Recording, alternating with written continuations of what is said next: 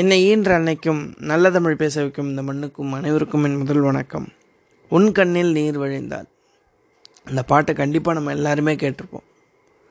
இந்த உன் கண்ணில் நீர் வழிந்தால் அப்படின்ற தலைப்புக்குள்ளே நான் சிந்திச்சு பார்க்குறப்ப என்ன கருத்து வருதுன்னு கேட்டிங்கன்னா இப்படி தான் ஒரு கணவர் வந்து நடந்து போயிட்டுருக்காரு ரோட்டில் திடீர்னு அவருக்கு கடவுளோடைய அசரீரி வாய்ஸ் கேட்குது நெல் அப்படின்னு கேட்குது உடனே நிற்கிறார் நின்ன உடனே வேகமாக ஒரு கிராஸ் பண்ணி ஒரு கார் போகுது. இவர் அந்த அசரீரி கேட்டு இவர் நிற்கலைன்னா இவர் உயிர் பழிச்சிருக்கவே மாட்டார். அப்படியே அந்த இடத்துல கடவுளுக்கும் அந்த அசரீரிக்கும் வணக்கம் சொல்லிட்டு நன்றி சொல்லிட்டு நடந்து போகிறார்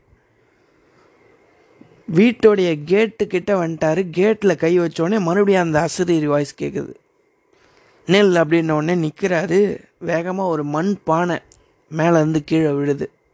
இவர் போயிருந்தாருன்னா இவர் தலையில் விழுந்திருக்கும். மறுபடியும் அந்த இடத்துக்கு நன்றி சொல்லிவிட்டு இப்போ இவர் பேசுகிறாரு அந்த அசரீரிக்கிட்ட இவ்வளோலாம் என்னை காப்பாத்துறல ஏன் நான் தாலி கட்டும் போது எங்கே போயிருந்த? அப்படின்னு கேட்டாராம்.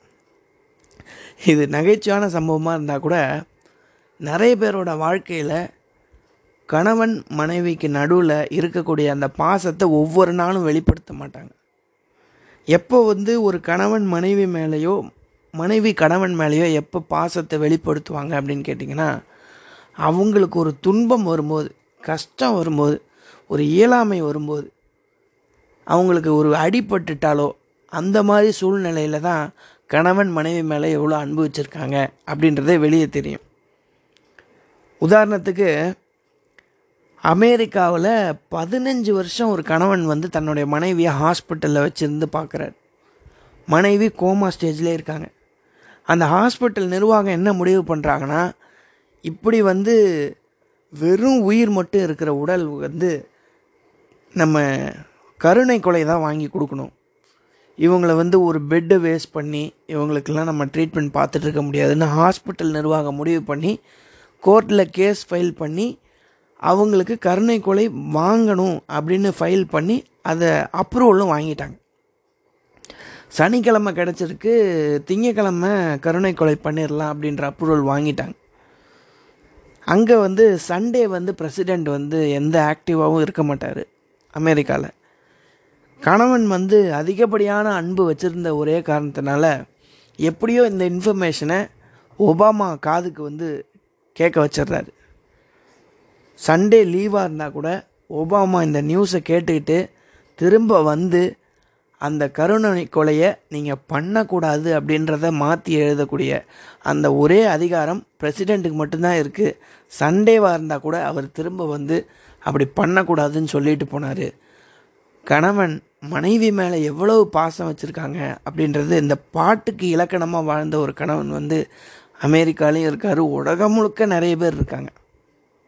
இன்னொரு சம்பவம் பார்த்திங்கன்னா மனைவிக்கு வந்து பார்க்கிங்சன் நோய்.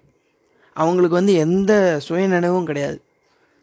ஒரு கணவர் போய் தான் அவருக்கு ஊட்டணும் சாப்பிட வைக்கணும் எல்லா வேலையும் பண்ணணும். அப்படி ஒரு கணவர் வந்து ஆஃபீஸ் போயிட்டு திரும்ப வீட்டுக்கு வந்துட்டுருக்கப்ப அவருக்கு ஒரு ஆக்சிடெண்ட் ஆகிடுது வேகமாக ஹாஸ்பிட்டல் போய் மருத்துவர்கிட்ட வைத்தியம் பண்ணிகிட்டு இருக்கும்போது கொஞ்சம் வேகமாக பாருங்கள் அப்படின்னு சொல்லியிருக்காரு. ஏன்ப்பா அப்படி சொல்கிறீங்க அப்படின்னு கேட்டப்ப இல்லை சார் என்னோட மனைவிக்கு வந்து பார்க்கிங்சன் நோய் அவங்களுக்கு எந்த சுயநினைவும் இருக்காது எந்த உணர்ச்சியும் இருக்காது. அவங்க வந்து யாருன்னு கூட ஞாபகம் வச்சுருக்க மாட்டாங்க.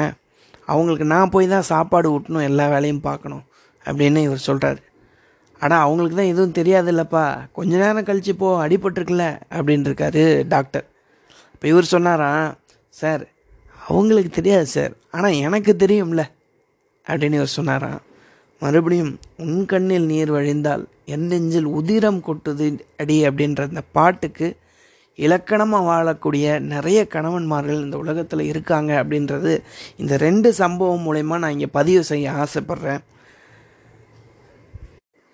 இந்த மாதிரி நிறைய சம்பவங்கள் நம்ம வாழ்க்கையிலையும் நிறைய நடைபெற்றிருக்கும். அந்த காலத்தெல்லாம் பார்த்தீங்கன்னா பாட்டி வந்து தாத்தாக்கு முன்னாடி நின்னே பேச மாட்டாங்களாம். தாத்தாவை வந்து அவ்வளோ குறை சொல்லுவாங்க. தாத்தா வீட்டுக்குள்ளே வந்துட்டாருன்னா அமைதி ஆகிடுவாங்க அப்படி வந்து தாத்தா முன்னாடி கூட நிற்க முடியாத பாட்டியும் தாத்தாக்கும் பார்த்தீங்கன்னா பதிமூணு பதினஞ்சு குழந்தைங்கள்லாம் வா பிறந்திருக்காங்க அப்படின்றத கேட்கும்போது ஆச்சரியமான விஷயமா இருக்கும்.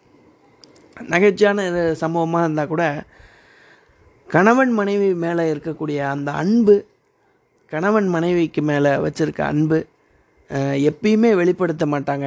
இந்த மாதிரி ஒரு கஷ்டகாலம் வரும்போது தான் ஒரு துன்பம் வரும்போது தான் தன்னுடைய அன்பை வெளிப்படுத்தி அரவணைச்சிப்பாங்க அப்படின்ற கருத்தை சொல்லி நல்ல வாய்ப்புக்கு நன்றி சொல்லி விடைபெறுகிறேன். நன்றி வணக்கம்.